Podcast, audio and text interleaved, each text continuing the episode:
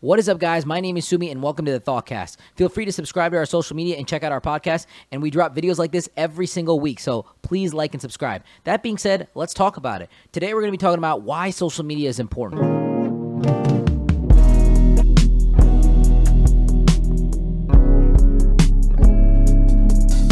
So, you know, I always find it interesting when people don't have social media because, like, 10 years ago, it was something you had or you didn't have right? You had a 50 50 decision to get on social media or you didn't. And a lot of people on social media were just showing a private part of their life to everybody out there. But nowadays, social media is almost like a resume. And it's something that like we feel like we need to have, especially in society. You know, when you meet somebody out at a party or anywhere, they're asking for your Instagram and social media, sometimes even before your phone number. That's how powerful social media is. And with everything going on in the world, banning and distancing yourself from social media is considered a very taboo thing to do because it's so essential to society. Even governments are using social media. So that being said, it's it's not that I judge people for not having social media. It's just that I hope they understand what they're missing out on. Because truthfully speaking, I run a lot of my business off social media. So for me, social media is very important. But at the same time, I understand why people are not fans of social media because there are a lot of downsides. And this is what I want this video to really be about. Social media is important, but it does have some risks. So let me get into the business aspects of it. Social media is a lot more than just selfies and pictures of your family. It's entire businesses that run their brands and their sales off of social media. For me, I run an entire consulting business off of my social media. And a lot of us on a day to day basis get our news from social media. We find out what's going on in our neighborhood, in our community, in our social circle, and even in our government through social media. And I want you to understand it's crazy how many people are using social media. It's more than half the world. It's estimated 5 to 6 billion people in the world are using social media and many of them are on multiple platforms. So since 2012, we've seen a compounded growth rate of 12% with social media. What's crazy is the numbers for the younger generation, with over 80% of the teenage population using social media.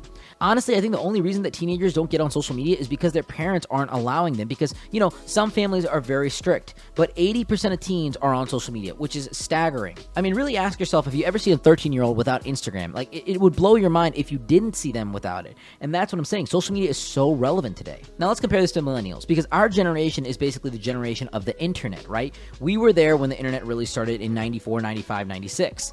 So we're the generation of the smartphone, of the Blackberry, of software like email. This is really the stuff that we grew up into. So because we use this stuff so heavily when we grew up, virtually everyone that's a millennial is utilizing their email, their smartphone, and the internet on a day-to-day basis. These things to us are pretty much non-negotiable in our society, and they're very much required for our day-to-day activities.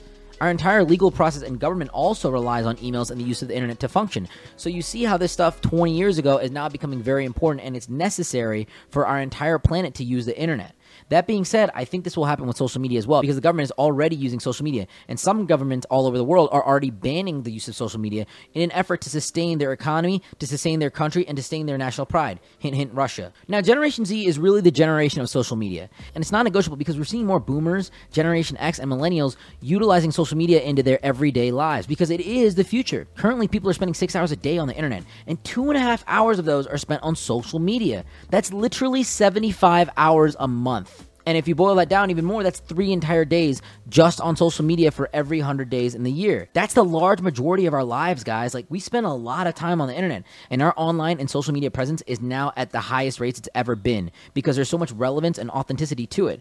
That's why there's so many processes like the NFTs, the blue checks, the verification, because digital authenticity, ownership, and exchange is becoming very, very valuable. There are billions of dollars being allocated towards technology, and there are a lot of processes that are occurring in the back end of our society to allow this process to become even stronger and to allow these functions to become more integrated in society. Most notably, Facebook with Meta and their integration of their new virtual reality platform. Why am I talking about this? I mean, this is stuff you guys probably already know. The reason I'm talking so heavily about it is that this rapid evolution of technology has occurred in the last 20 years, but the evolution of the human being occurs over millions of years. So there is a massive cultural and age mismatch in our standards of communications and our methods of interaction. This is largely because the shift in technology and the rapid exchange of information creates new trends for humans. That's why a 15 year old today, it's very difficult for them to relate to somebody that's 85. Even though they're still human beings living in the last 100 years, there's so much technology that has changed and so much information that has changed that people cannot see on an eye to eye basis. You see, the way that we're communicating has changed drastically in one lifetime to another.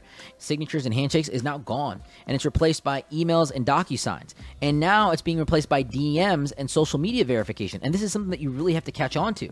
And I'm not here to say that one is better than the other. In theory, social media is a lot quicker if it's integrated in society. But truthfully, it's a matter of opinion because you can do things however you want to do things. But I want you to understand that it's difficult for the brain to evolve at this level and rate to really adapt to this technology. We spend significantly less time today connecting with our friends and peers in person, but more so electronically, and this is difficult for people to understand. Even when we're in person, you'll see people checking their phones constantly because that's where they're getting all their information from. That's how they're staying in contact with everybody around the world. So there's a decrease in direct human interaction and connection, and this is correlated with a heavy rise in depression. And this is exactly where the problem arises. Now, you got to understand that this is backed by a lot of scientific and statistical data. There's a mountain of strong studies and evidence that indicate that social media has led to increased risk of depression, and that's something that's very dangerous. The most vulnerable group of these individuals is young girls, according to psychology, who are the highest users of social media. You see, one of the major symptoms of depression is actually isolation. And scientists have studied this for years. Humans biologically tend to isolate themselves when they're depressed because historically humans become really depressed when they became sick or physically impaired. So, in an effort to split themselves off from the herd to not get the herd sick or to not be unuseful for the herd, they tend to isolate themselves whether they want to or not. Society will do it for them. And so they become depressed, and this is very strongly associated with symptoms of depression. Nowadays, we can feel like we're talking to someone when we're in our bedroom by ourselves, and that mismatch in communication with the brain is very confusing and it still leads to depression. What I'm saying here is social media is not the biologically approved method of communication for the brain. People experience a volatility of communication that the brain cannot necessarily understand. Social media creates something called perceived isolation, where we feel like we're just alone and isolated when we're really just sitting on our couch by ourselves, by choice. Think about this. Imagine being left on red not getting likes or comments on your new post, unfollowed, defriended, blocked, not invited to a party that you see posted on someone's story. See everybody on Instagram traveling the world with nice cars and nice villas and just doing everything that you want to do seeing people doing all the things that make them successful, amazing couples photos of them loving on each other, and what seems to be a perfect relationship. Like, this is what social media does, and it makes people depressed because it says, here's all this stuff that I have that you don't have. I mean, the list goes on and on. You see, when people communicate in person, they typically talk about themselves 30 to 40% of the time. But on social media, it's 80%. And this is crazy to think of. The dopamine surge we experience when we pick up our phone and we see all these notifications is a real thing. And it becomes habitual and it begins to control us. These situations on the internet are just the internet, but they feel very real to us. And all this stuff shows in the numbers. Let me read some statistics off for you. The rate of adolescents reporting major depression has increased by 52% from 2005 to 2017 and grew 63% in adults ages 18 to 25 from 2009 to 2017. The phenomenon of experiencing psychological distress has grown 71% in young adults from 2008 to 2017. Worst of all, the rates of suicidal thought in young adults has increased nearly 50%. That's crazy to think of, guys. This is seriously devastating to our younger generation. And as mentioned earlier, younger girls experience the effects substantially more than their male counterparts. In one study done in 2012 to 2015, depression in boys increased by 21% and in girls by 50%. The study is nearly seven years old, so it's probably gotten a lot worse, guys. After 2011, children are being admitted to the hospital in rates that are record highs. It's up 190% for preteen girls ages 10 to 14 years old, and the rates of child suicide and self harm are up 150%. This is all linked in a way to social media. See, Gen Z are really the first generation of kids who are really born into social media. I mean, it's literally a part of their lives. This generation is the most fragile, it's the most susceptible to mental disorder, less likely to take risks, and demonstrate an inability to master normal communication. They have higher anxiety rates, they're more depressed, and the rates of them getting a driver license and being mobile is significantly lower. And these are the future leaders of our world. 94% of the people report feeling troubled when they don't have their phone for 24 hours. I mean, you literally can't go outside and look at a restaurant menu without your smartphone because you need to use the QR code nowadays due to COVID restrictions. That's insane to think about that you can't go anywhere just to eat without your cell phone. And I'm going to tell you right now, nearly 5 to 10 of adults have experienced severe social media addiction in their lifetime. A lot of it is undiagnosed as well. So, how do we stop all this? Look, I'm not here saying to get rid of social media because I personally think that social media is amazing. I mean, it's amazing to connect with someone just halfway around the world. But I want you to understand that it's a double edged sword. With so much good, there's also so much bad. See, the number one way to stop all these problems of anxiety, depression, sleep problems, FOMO is really just turning off social media in a lot of people's eyes.